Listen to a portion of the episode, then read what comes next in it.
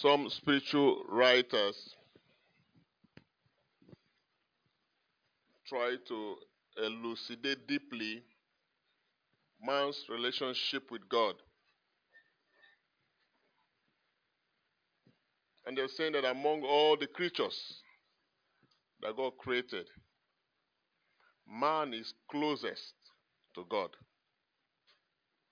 Not just in terms of proximity, but in terms of nature and substance. That in the organigram of creation, that man has the closest nature and substance with God among all creatures. And this was bettered as a result of the fact that you cannot relate with what is not of your likeness. The quality of relationship between humans cannot be equated with our relationship with things. You will see that our relationship with our fellow human beings is much deeper and has better reality than when you relate with your car or with your money or with anything at all. So, likewise, too, in as much as God created all the other creatures, both in heaven and on earth, there was no creature that could relate with God the way He wanted. And God, being love, love wants to share. And so, God the Father will relate to God the Son. God the Son will relate to God the Holy Spirit. God the Holy Spirit will relate to God the Father. And that koinonia, that intimacy continued for ages. And so, because God is love, He wants to relate with a being that has His own capacity too. He could not relate with the angels that way because they don't have the nature of God and other living creatures in heaven. And so, it is in the midst of this that God screamed, love screamed, let us create man. As a matter of fact, that screaming was the birthing of man in God's family. You know what it's like how the woman was created for man. That was how man was made out of God. Are we together here? It's not good for man to be alone because love will always share. Whenever there's love, love by nature must share, must relate. So it's from that point of view that God said it's not good for man to be alone. I'll make him a helpmate even though they are two, he says when they get married, they become one. And what God has put together, let no man put asunder. You see, the mystery of the Trinity has direct link with the mystery of marriage.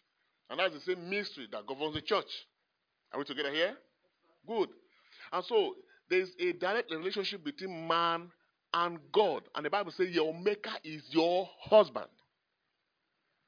And our maker, who is our husband, he is the bridegroom, where are the bride? And so there is a direct intimacy, relationship, living relationship between God and us. And where that, you know, intimacy is heavily exercised is in prayer. That is why when he created man, he didn't put him in the ordinary earth. He put him in the garden. Ganan. And Ganan is that coverage, that place of heat, that place where the bride and the, and the bridegroom stays together and have intimacy, where each is pregnant with their nature. For those of you who have become for advanced Bible course who had a little deep teaching on this, it is in that intimacy that the first reading is speaking from. I don't, I don't think you listened to it. Did you? The first reading? From which book? Uh-huh. The voice of my beloved. Behold, he comes, leaping upon the mountains, abounding over the hills. Who and who moves on the mountains? It's not humans, right? Good. My beloved is like a gazelle or a young stag. Behold, there he stands behind our wall, gazing in at the windows, looking through the lattice. My beloved speaks and says to me, Arise, my beloved. My dove, my fair one. This is what God is calling you. You are his love.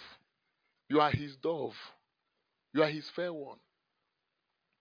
And come away, for behold, the winter is past. God is saying the winter is past. Hmm? The rain is over and gone. The flowers appear on the earth. The time is pruning, the time of pruning has come. And the voice of the turtle dove is heard in our land. The fig tree puts forth its fig, and the wines are in blossom. They give birth, they give forth fragrance. Arise, my love, my fair one, and come away. Come away. Let us be together. Come away. Everybody say, come away. Come away. Some some Bible uh, translation will say, come up hither. This one inviting you. Come into the garden. Come into the garden. The garden of intimacy. It is a call to prayer. Could you come there? There's an intimacy that is beyond human relationship that takes place there. Where your emotions are completely captured. Your love for God will surpass human things. You know, I mean material things. Your love for God becomes a drive that can that can propel you to any height. Paul said the love of God, you know, urges me on, constrains me, drives me on. You see, God is so emotional about us. He wants to see you come close. He wants to embrace you. He wants you to experience Him. And as long as you don't experience the love of God, the love you have in your life will be perverted. That's what men don't understand. Until you test the love of God, anything you're ex- ex- existing with is a perverted type of love. It's a corrupt type of love. It will eat you up with negative urges, with negative desires, and all forms of negative, you know, uh, uh, uh, drives. What tames you and makes you true human is the love of God. That's why, as long as that love is outside your heart, you will hate, you will be embittered, you will revenge, you will be unforgiven, you will even want to kill yourself, you will commit suicide, you will be depressed. But when that liquid love enters your heart, it saturates you, it calms you. It's like an antivirus. It will eat up the virus that is of the hearts of men. This is the reality. And God is emotional about it. He wants to relate with you. His emotions are attached to you. Do you know some people, they serve God, their emotions are not attached to God. Nothing moves them. You sing, doesn't move them. You share the word of God, it doesn't move them the Holy Communion. It doesn't move them. They have they can't even shed tears. You know, you know, you are in presence of God and you are you are you are fellowship with Him, and then you are so touched, you see tears coming out, tears of joy. Some nothing, dry, dry. Like crocodile. Nothing moves them. Nothing ever stirs them up. They're not committed to it. David cried many times. Is it Moses? All of them. They were broken. It's a sign of brokenness. It's a sign that your heart has experienced something. If you cry for a fellow human being when in love, how much more God? Some are so official. Their life is always in God's presence. Everything must be, you know, solemnly, without the internal brokenness. Without the internal brokenness. Sometimes you're reading scriptures, some words will just well up into your heart. You just start celebrating God and you tears. You are just crying. Why are you crying? You don't even know. It's a sign of healing, restoration. A child that, you know, catches up with the mother, you know, when there's a strange thing, you see a child crying, Mommy, I welcome, or something. You see tears coming out. When were you, you know, when was the last time you wept because of the awesomeness of God? Have your emotion been touched? Or you are serving God with your, with your brain? 1 plus 1 is equal to 2. 2 times 2 is 4. As far as you're concerned, that is your way of serving God. No, no, no, no, no, no. he must be broken. Anytime he touches you, is that the joy overwhelms you or the peace you know, swallows you up? Yes. You must be conquered by the love of God. If the love of God does not conquer you, then the perverted love of this world will conquer you. That's what the Bible says. Love of the world is what? Enmity with God.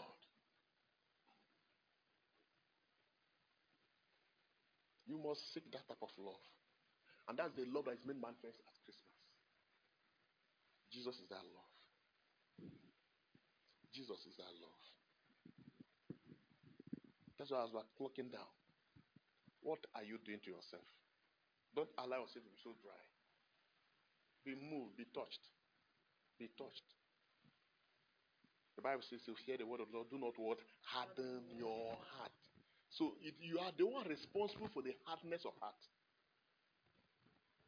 That's why he's asking you, do not harden your heart.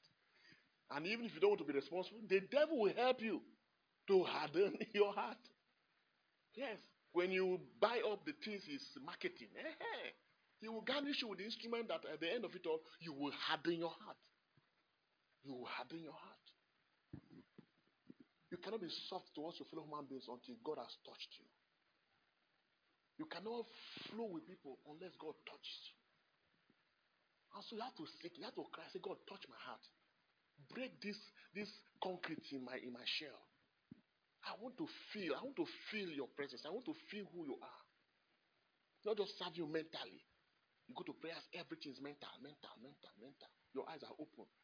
Your ears are just picking up all kinds of signals. No. It's a dimension. It's a dimension. It's just like when we uh, opportunity is given and we're singing unto the Lord, you know, some people can never move their body. Everything just like that. As if, as if you know, no. David danced. His clothing went, went off his body. They even laughed at him. And that's the man that went to battle 46 times and came back without a scratch. Without a scratch. It's not a mystery. Brought down Goliath with a pebble, with a stone. It was David who said, The joy of the Lord is my strength. That joy will make you go crazy sometimes. So at Christmas, ask Jesus, enkindle in my heart that joy again, that peace. Seek it. Make a prayer deep in your heart. Jesus, touch me this time again. In the midst of the reason, the, the, the grace for the season. May God bless us now through Christ our Lord. Amen.